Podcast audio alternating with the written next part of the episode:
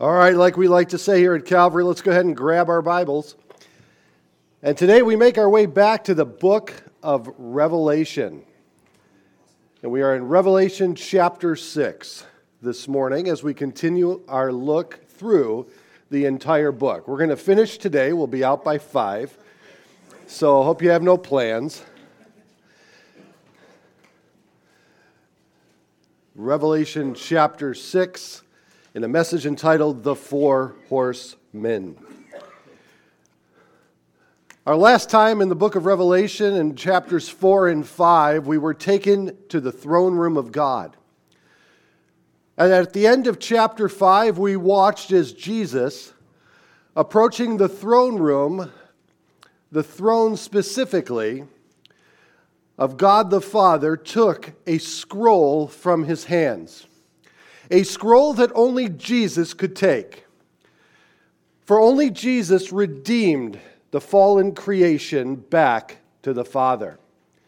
That scroll was sealed by 7 seals.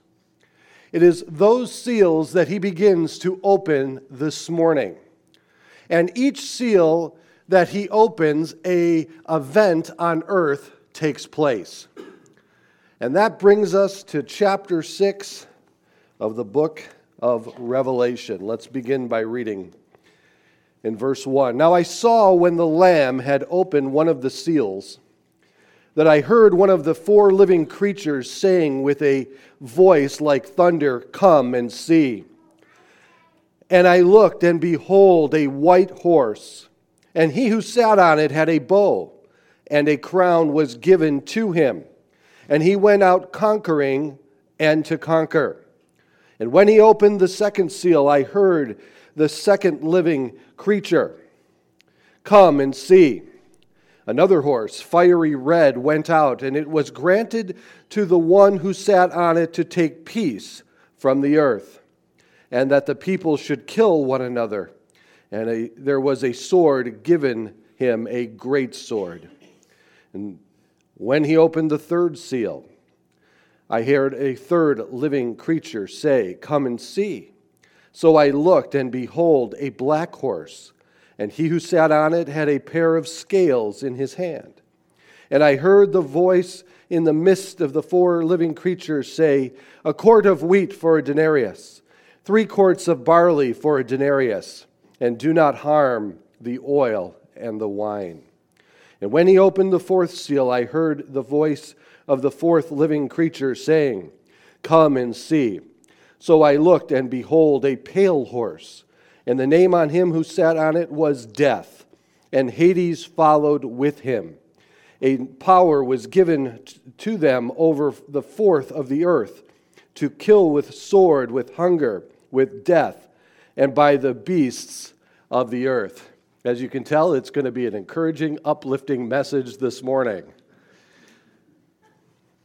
Today we begin our look at the 7-year tribulation period that is spoken of throughout the Bible. From the Old Testament to the New Testament, this time is called the times of Jacob's trouble, a time of great distress, the great day of the Lord, and most familiar to us, the great tribulation period. Isaiah in Isaiah 13 spoke of this period of time. Jesus in Matthew 24 spoke of this period of time. In fact, we can make the argument that the last 7 years of human history are the most spoken about events and time that we find in the Bible. The 7-year tribulation period. Now, we as the church, I believe, have been taken from this earth prior to the beginning of this 7-year tribulation period. It is called the rapture of the church. It is when we as Christ followers are taken by our Lord to meet him in the air and to be with the Lord forever. After he does, he then pours out his wrath on those who remain. In a time like never before, a time that has never been seen by human eyes, and ever been experienced in human history. A terrifying, awe-striking period of time. A time that I don't wish on my worst enemy. That's why we do what we do, to see as many come to saving faith in Jesus Christ to be spared from this moment in time. As we begin the tribulation period, we begin by the revealing of 4 horsemen. They're known as the 4 horses of the apocalypse. And in each case, a series of events unfolds here on this earth. And as Jesus, we see here in verse 1, begins to loosen the seals that are on the scroll in which he took from the Father's hand, and we explained why and he was able to do so in chapter 5. The 4 living creatures with thundering voices told John and said, "Come and see."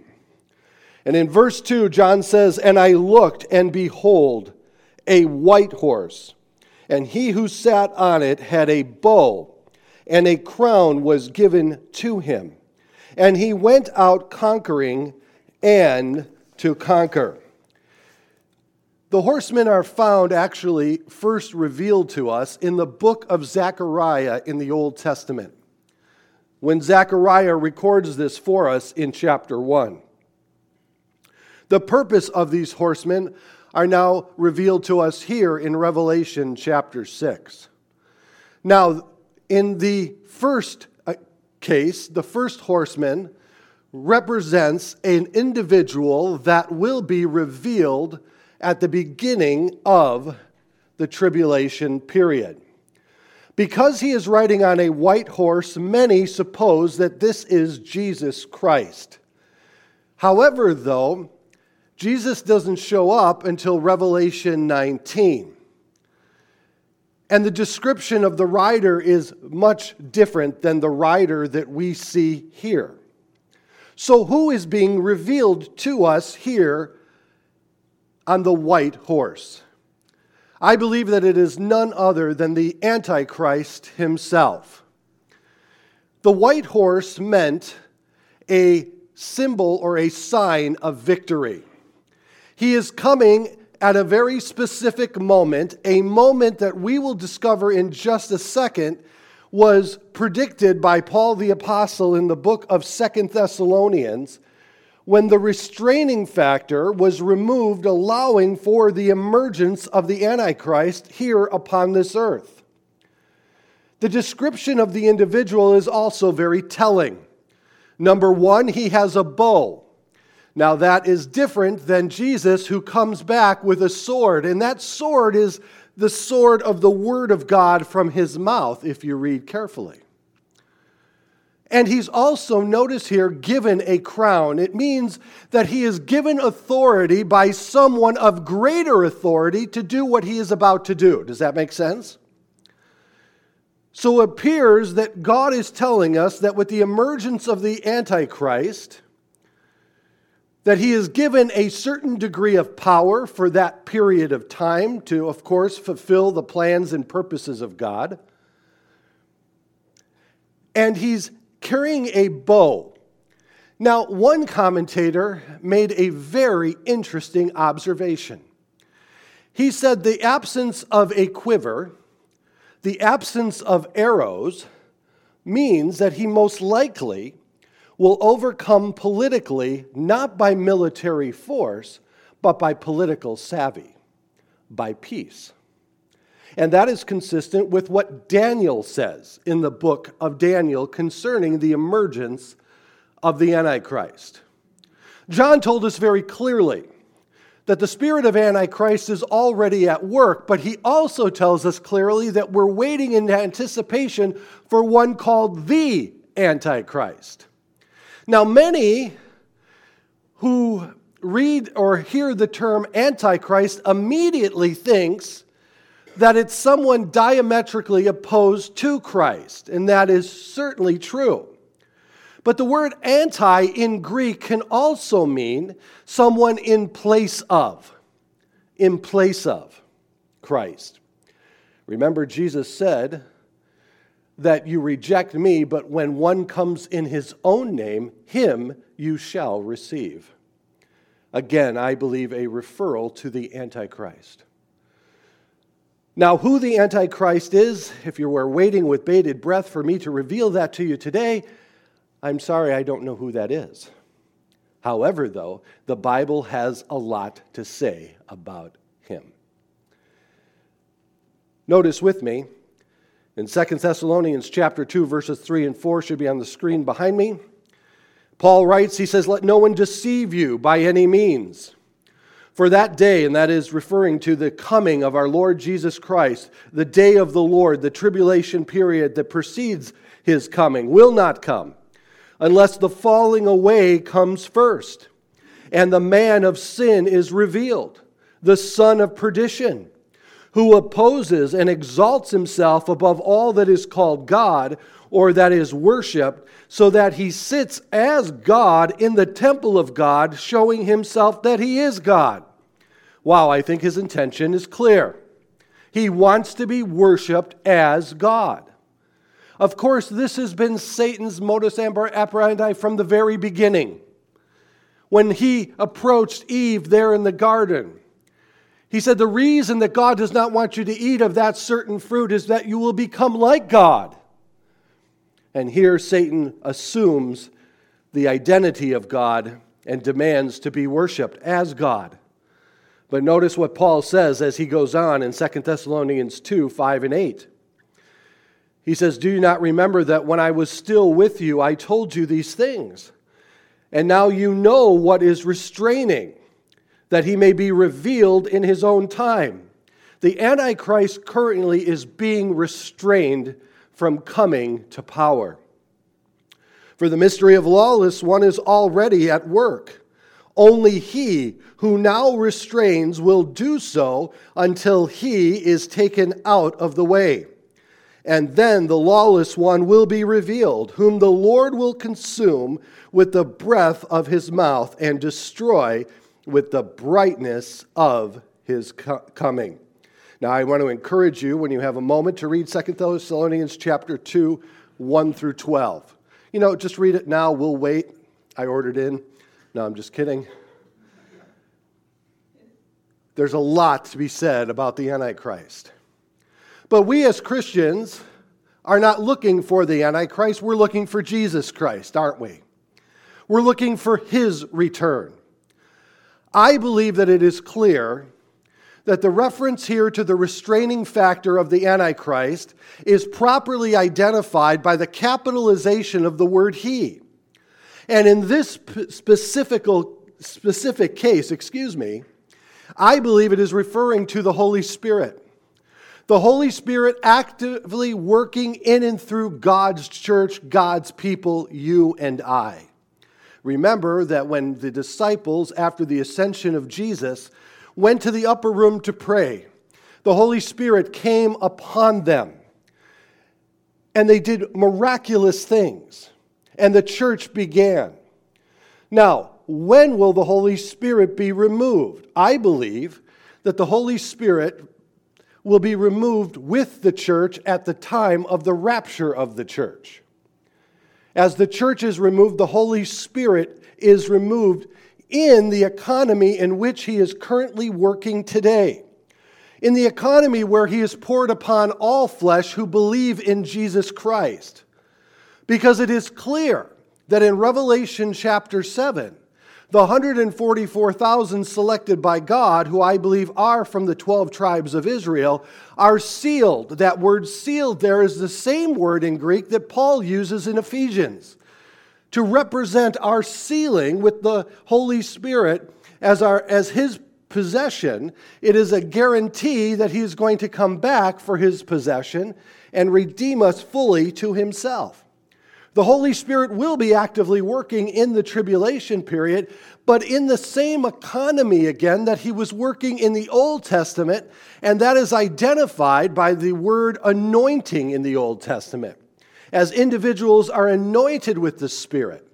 Remember when the Spirit came upon the disciples, Peter made it his point to say to them who asked and who questioned and even mocked the experience, saying to them, look, this is the fulfillment of the prophet Joel, that the Spirit would be poured out on all flesh. But Paul says in 1 Thessalonians chapter 5, verse 3, notice this, for when they say peace and safety, then sudden destruction comes upon them as labor pains upon a pregnant woman, and they shall not escape. I believe that the Antichrist will come in and begin to assume power peacefully, politically. For some reason, the world will see him as a necessity. He will have answers to their questions. He will be able to do what no politician before him has ever been capable of doing, telling the truth. No. And he will astonish the world. And he will be embraced by all. Unfortunately, it is a pseudo peace and safety. For the first 3.5 years of this 7-year period will seem to be a time of peace and safety. But again, it's superficial. For things shall be, happening around the people that they just want to turn a blind eye to. And yet it is all moving for that moment that the Bible says. Zechariah tells us that the Antichrist will be assassinated or appear to be assassinated.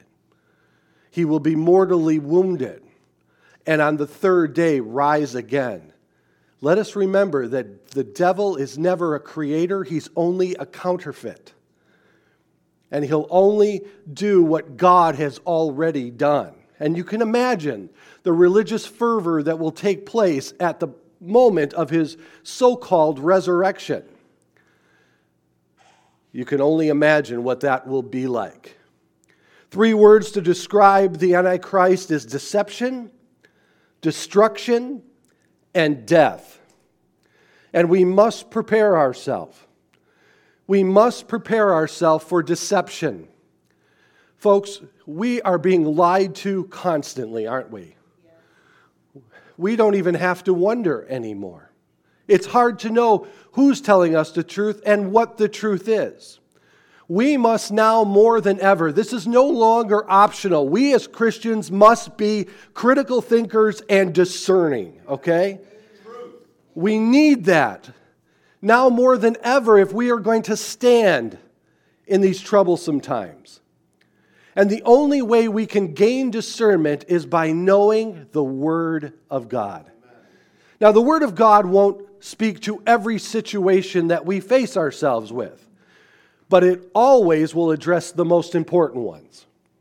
And I believe that if we thoroughly know the Word of God, then we won't be able to be easily persuaded by the deception taking place within our world. It's the only thing to keep us grounded.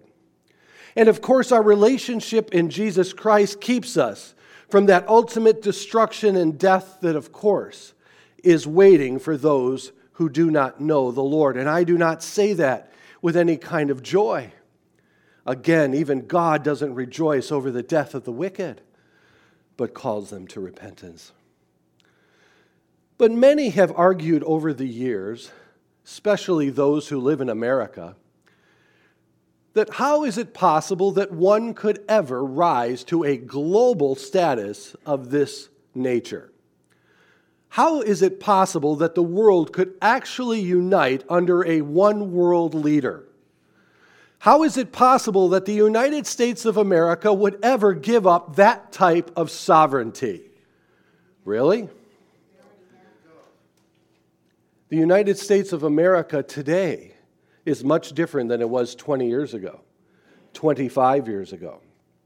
The sovereignty of the United States of America has been eroded by the various climate accords that have taken place around the world. The international tribunal system, wanting to subject the United States to international law above superseding our own constitutional individual law. Just recently, the Biden administration signed away our pandemic response, giving authority to the World Health Organization. And they've been so right in the past, haven't they? Meaning that the World Health Organization can come in and supersede our constitutional rights. The UN tried to impose upon the United States, and is still imposing, to a degree now succeeding, the 2030 agenda for climate change. But never have I seen a more influential organization emerge than I have in this last 2 years, known as the World Economic Forum. Led by Klaus Schwab, that started it back in the 1970s. The number of politically elected officials in the United States of America that have been trained through their leadership program is astonishing. And again, their agenda is very clear. You just need to look at it on their website. Now, do I believe Klaus Schwab is the Antichrist? No, I'm not going that far to say that. But even our president campaigned under the slogan of the World Economic Forum, Build Back Better, right? Each of these cases erodes slowly our sovereignty, each and every one of them. And so for me, though these things are in the work, and I am not saying that these are going to be the catalysts in which the Antichrist capitalizes upon, but we certainly see things moving in that direction, don't we? As the Bible said 2,000 years ago, proving itself to truly be the Word of God. Today, now more than ever, we need to be discerning individuals. And I know that for many of you, you're growing tired and weary. It seems like we're facing a mountain, right? It seems like it's almost become impossible to correct course. Well, let me reassure you here this morning. Our God can remove mountains, amen, if He so chooses. Amen. Now, let's be honest. God may be dealing with the United States of America in a way that we've never seen before. I don't know for sure. But I do know this, that God is good. And God knows what He is doing. And ultimately, what matters in the end are those standing in His presence, saved by Christ, isn't it? So we've been praying for revival, but did we ever think what God might have to do to bring that revival about? I remember a pastor who was in the 1930s in England, and he saw that the Christian church was waning in England. Fewer and fewer people attending, fewer and fewer people excited about the Lord, fewer and fewer people coming to the Lord. And he began to pray for revival. And in his writings, he stated, I never really truly understood what I was praying until after the fact. He said, I never took into consideration what God may have to do to get our nation's attention. And he said that was World War II. Because when the war started, people started coming back to Christ. People started to get hungry for God again. People started seeing their need for God again. Remember, God is always more interested in your eternal glory than your temporal pleasure. Okay? Sure, God loves to bless His kids, but there are other times that He needs to turn up the heat so He gets our attention and that we come back to Him to find that He is there waiting for us with open arms, ready to accept us and bring us home. The coming of the Antichrist is the beginning of it all. In verse 3, the second seal is open. And he says, when he opened the second seal, I heard the second living creature say, come and see. And another horse, fiery red, went out, and it was granted to the one who sat on it to take peace from the earth, and that people should kill one another. And there was given to him a great sword. In the arrival of the Antichrist, soon world conflict emerges. As he begins initially with peaceful political conquest, it then turns into chaotic, confused conflict through world domination through military means. Peace has been removed, a large sword has been given, and war breaks out around the world. So many of us are focused in on the Russian-Ukraine conflict, and many are asking questions, what's really happening over there? Where's all of our money going? These are good questions to ask. You know, the government they don't generate revenue themselves. It's taxpayer money. And when they need money above and beyond the taxpayers, they turn on the printers. And after the printers are turned on, then we are hit with inflation. Oh, we don't know anything about that, do we? Again, with their modern monetary theory, they thought they could flood with trillions of dollars, into our economy, and there wasn't going to be any repercussions. We have repercussions now, don't we? Eggs are now $42, and you have to finance them over 4 years. It's getting a little crazy, isn't it? However, though, let us know that currently there are 31 military conflicts going on around the world today. Did you know that? Did you know how unsettled the world actually is at this point? We often don't. We're focused in on one conflict, and we don't even really know what's happening there. We're told one day Ukraine's winning, the next day Russia's winning, and they need more money, and then Ukraine's winning. And then the people who go over there say, nope, that's not what's happening here at all. Very confusing. But during the time of the tribulation, war will break out across the world. In Mark 13, verses 7 through 8, Jesus himself said, "But when you hear of wars and rumors of wars, do not be troubled, for such things must happen, but the end is not yet. For nation will rise against nation and kingdom against kingdom. And there will be earthquakes in various places, and there will be famines and troubles, and there are the beginning of sorrows." Even Austin went before Congress to ask for a 40% increase in military spending. There are those who believe that we are preparing to resist China and Russia if Taiwan is invaded. Now, again, let's see if that happens. But again, how confident are you in our current political standing of an encounter with Russia and China? I'm not. But it doesn't end there. Notice with me as the third horse emerges in verse 5. "And when he opened the third seal, I heard a third living creature say, 'Come and see.' And I looked, and behold, a black horse, and he who sat on it had a pair of scales in his hand. And I heard a voice in the midst of the four living creatures saying, 'A quart of wheat for a denarius, 3 quarts of barley for a denarius, but do not harm the oil and the wine.'" There will be economic chaos in this last 7-year period of time. The Antichrist will capitalize on that economic chaos in Revelation chapter 13, by issuing a mark that must be received by individuals if they look to buy or sell anything. Okay? And those who refuse the mark, unfortunately, will go to their death for refusing the mark. That economic chaos will be the bedrock that the Antichrist will capitalize upon.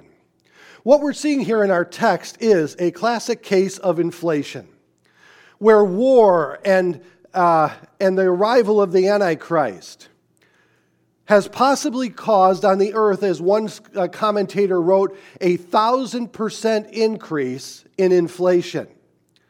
Now, we've seen hyperinflation around the world before, haven't we? We've never been touched by it here in the United States in our lifetime. But Venezuela is a perfect example of what hyperinflation can do to a country that pursues socialistic agendas. They were once a crown jewel down in South America, and now they are a mere remnant of what they once were. Inflation is skyrocketing around the world for many different reasons. And that inflation has caused the deterioration of local banks due to their bond purchases. They purchased bonds at very low interest rates, and when those bonds then began to rise, the interest rates began to rise, those bonds became less valuable because they couldn't wait till maturity on those bonds because individuals were taking too much cash. They were taking their cash out of the banking system and causing a run on the bank, Silicon Valley and Signature Bank, etc. And as a result, the banks became, they began to collapse. And as a result now, we have an instability due to what's possibly called the contagion effect, where it begins to permeate bank after bank. Now, this is now. It'll be much worse then. For oil and wine, he says, do not harm. And the word there in the Greek means don't even open them because we can't afford it. It's beyond our purchasing ability. And as a result, things become extremely expensive. The economic chaos that we are seeing today is leading certain nations around the world to question their economic positions. There is an emergence of several nations coming together called the BRICS nations. It stands for Brazil, Russia, India, China, and South Africa. For many years now, they have been hoarding gold. And they've been doing so because they want to separate and to remove themselves from the necessity of the dollar bill, the American dollar bill. Today, the dollar bill is what's known as the reserve currency around the world. And as a result, the United States of America can continue running in a deficit. That deficit now is over $31 trillion. We can never pay it back. They are hoping that they can lure people in to start interacting economically through the yuan because it's gold back rather than the fiat currency that we have. And does everybody know what's backing the U.S. dollar today? Trust. That's it. It's a confidence game, or some would call it a con. There's nothing behind the U.S. dollar. You just have to have the confidence in the government that is printing that dollar. But that confidence seems to be shaking and waning around the world, doesn't it? If we ever lost reserve currency status around the world, it would change our whole economic climate here in our country. We would not be able to live as we currently live. Now, will that happen or not? I don't know. Will people have enough confidence in China and in Russia to move? I don't know. Saudi Arabia looks to be moving in that direction, possibly even looking to replace what is known as the petrodollar. People are taking money out of the U.S. banks and putting them in assets such as gold and silver. France just traded with China for natural gas and for other items, not in the dollar, but in the yuan. I thought France was our ally. Now, is this just a one-off? Some believe that, and that it won't materialize into anything. But all of that being said has now began the conversation for the necessity of what's called CBDC, Central Bank Digital Currency. Now, that's a long discussion for another time, but I want to put it on your radar so you can be aware of its possible emergence. And if you think that we have controls now, just think if every single transaction that you do is monitored by the government. Think if our credit score went from economic viability to a social credit score. They're already doing it in China. The unrest that we see will be amplified in the period of the tribulation period. I say this to you not to discourage you, but to encourage you to turn your eyes to Jesus. The world is showing us that it is incapable of providing for us what God can only provide for us: peace, joy, in troublesome times. It can allow us security in an insecure world by standing on the foundation which is Christ himself. I've been teaching Bible prophecy for over 30 years, and I've never seen the world around us such as this. And as a result, let me encourage you to turn to the Lord, because in the backdrop of this, I should say, as the backdrop falls, it gives us a chance to shine even brighter. And obviously, God has us here for a time such as this. And let's see if we can be part of what God is doing to call people back to him. The fourth horse, in verse 7, and when he opened the fourth seal, I heard the voice of a fourth living creature, "Come and see." So I looked, and behold, a pale horse. Now, it's kind of misleading. It's actually pale green. And the name of him who sat on it was Death. The color, some believe, Jewish scholars specifically who are Christians now, believe that the pale green represents the putrefaction of the human body in death.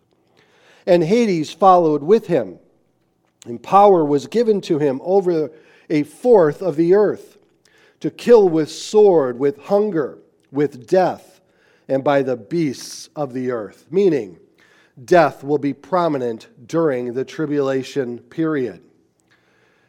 I notice what Ezekiel said in Ezekiel 14, verse 21, "For thus says the Lord God, how much more will it be when I send my four severe judgments on Jerusalem, the sword and famine and wild beast, and pestilence to cut off man and beast from it."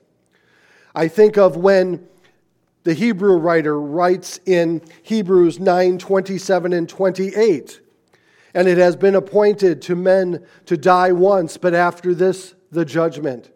So Christ was offered once to bear the sins of many. To those who eagerly wait for him, he will appear a second time apart from sin for salvation." And that's what we say amen and hallelujah to. Doctors and scientists around the world are gravely concerned by what they are seeing in national and global statistics concerning what is known as excess deaths. Today, we are running around the world anywhere between 9% to 20% of excess deaths per nation. Meaning that these are deaths that are really unaccounted for. We really don't know why these excess deaths are taking place. And many offer various explanations of why this is occurring. But experts are now asking the question, why aren't we looking into this more? And in some cases, even in Western nations, it seems that the governments are holding back those investigations because they don't want to know what the answer is. These doctors, qualified doctors from Stanford and Harvard, Oxford, etc., are asking these questions, and they're being resisted every step of the way. But one said it this way, "The rate of excess deaths is so alarming in our world today that it is amazing to them that no one is asking the questions." But the deaths that we experience today, is nothing like that will happen in the tribulation period. And yet there are two seals left. The fifth seal is open, no longer identified by a horseman. And when he opened the fifth seal, I saw under the altar the souls of those who had been slain for the word of God and for the testimony which they held. And they cried with a loud voice, saying, "How long, O Lord, holy and true, until you judge and avenge our blood on those who dwell on the earth?" Then a white robe was given to each of them, and it was said to them that they should rest a little while longer until both the number of their fellow servants and their brethren who would be killed as they were was complete. Of course, since the conception of the church, there have been martyrs for the church throughout history, starting with Stephen in the book of Acts. But during the tribulation period, those who dare to be a Christian will have to die for their faith.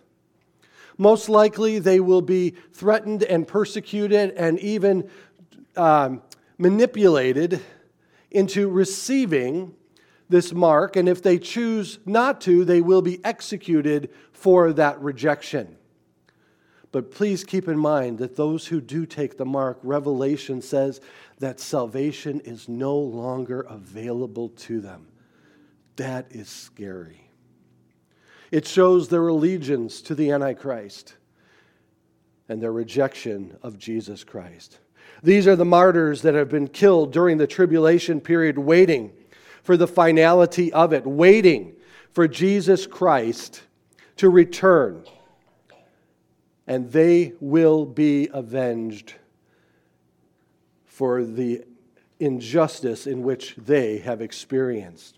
In Revelation chapter 20, verse 4, John writes, he says, "And I saw thrones, and they that sat on them, and judgment was committed to them. And then I saw the souls of those who had been beheaded for their witness to Jesus and for the word of God, who had not worshipped the beast or his image, and had not received his mark on their foreheads or on their hands. And they lived and reigned with Christ for 1,000 years. You know, I have people tell me all the time, when I see these things happen, then I'll know that God is real. And I say to them, look, if you can't live for God now, how are you going to die for him then? What gives you that confidence? But notice that as the souls are gathered under the altar, many see within it the blood that pooled underneath the altar, now represented by the souls that are pooled underneath it. And each one was given a white robe, and I think of Psalm 94, verses 1 through 7. Let me read it for you. "O Lord, to whom vengeance belongs, O God, whom vengeance belongs, shine forth. Rise up, O judge of the earth, render punishment to the proud. Lord, how long will the wicked triumph? They utter speech and speak insolent things, and all the workers of iniquity boast in themselves. They break in pieces your people, O Lord, and afflict your heritage. They slay the widow and the stranger, and murder the fatherless. They say, the Lord does not see, nor does the Lord God of Jacob understand. How wrong can they be?"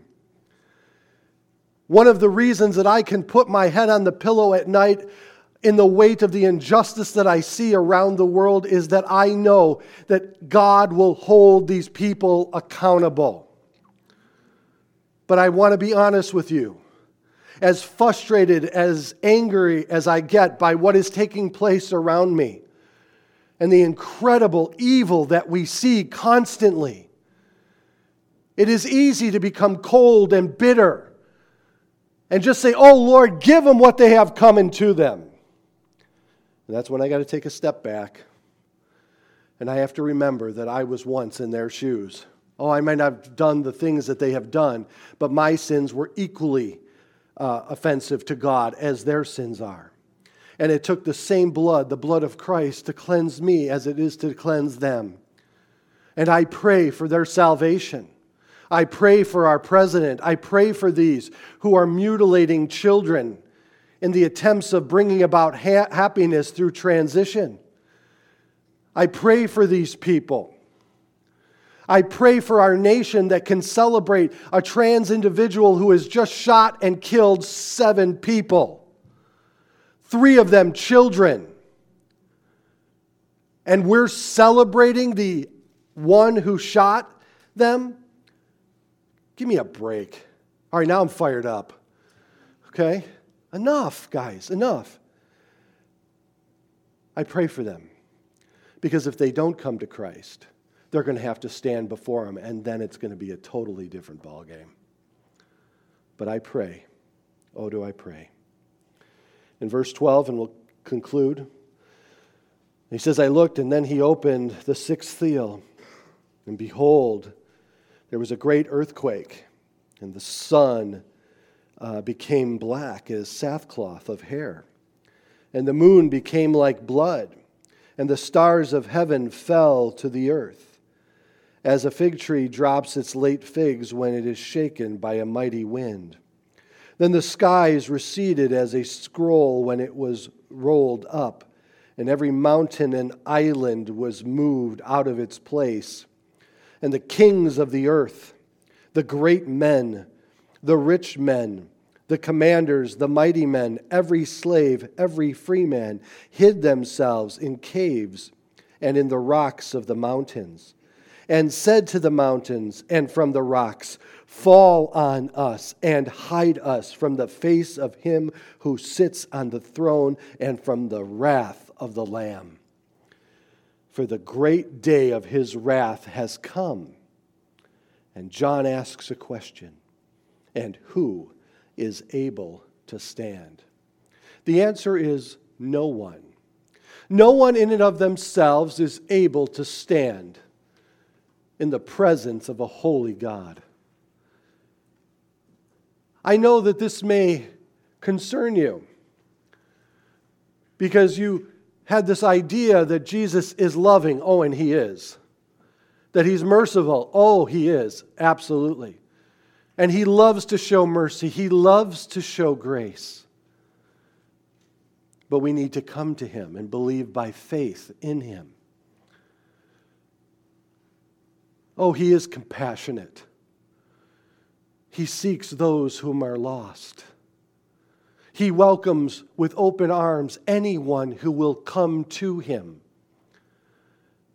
And by doing so, do you realize that you escape the wrath in which John is referring to here today?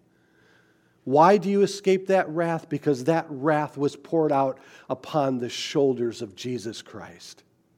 As He hung there on the cross in those hours of darkness, the wrath of God was being poured out upon Him for the sins of each and every person, the sins of the world.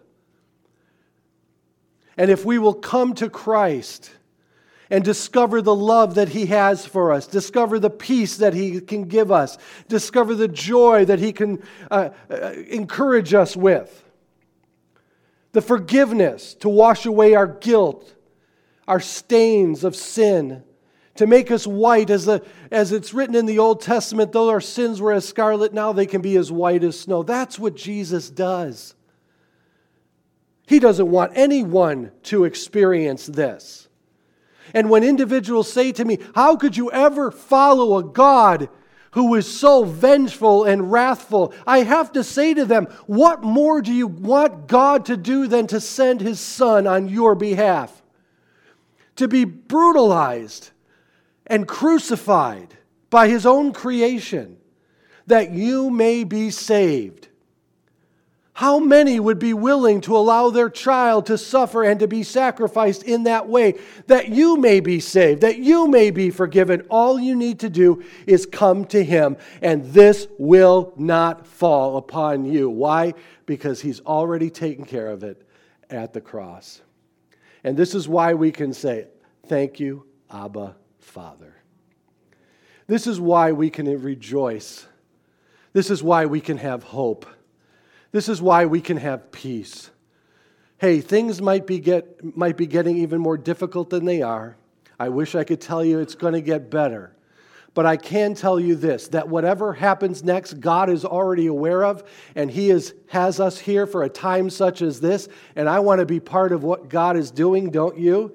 Because when things get crazy and get chaotic and get difficult, that's when God seems to step up into the plate, and you just stand back and watch what God will do. You know why? Because He loves you. And He saved you, that you may escape the wrath that is to come.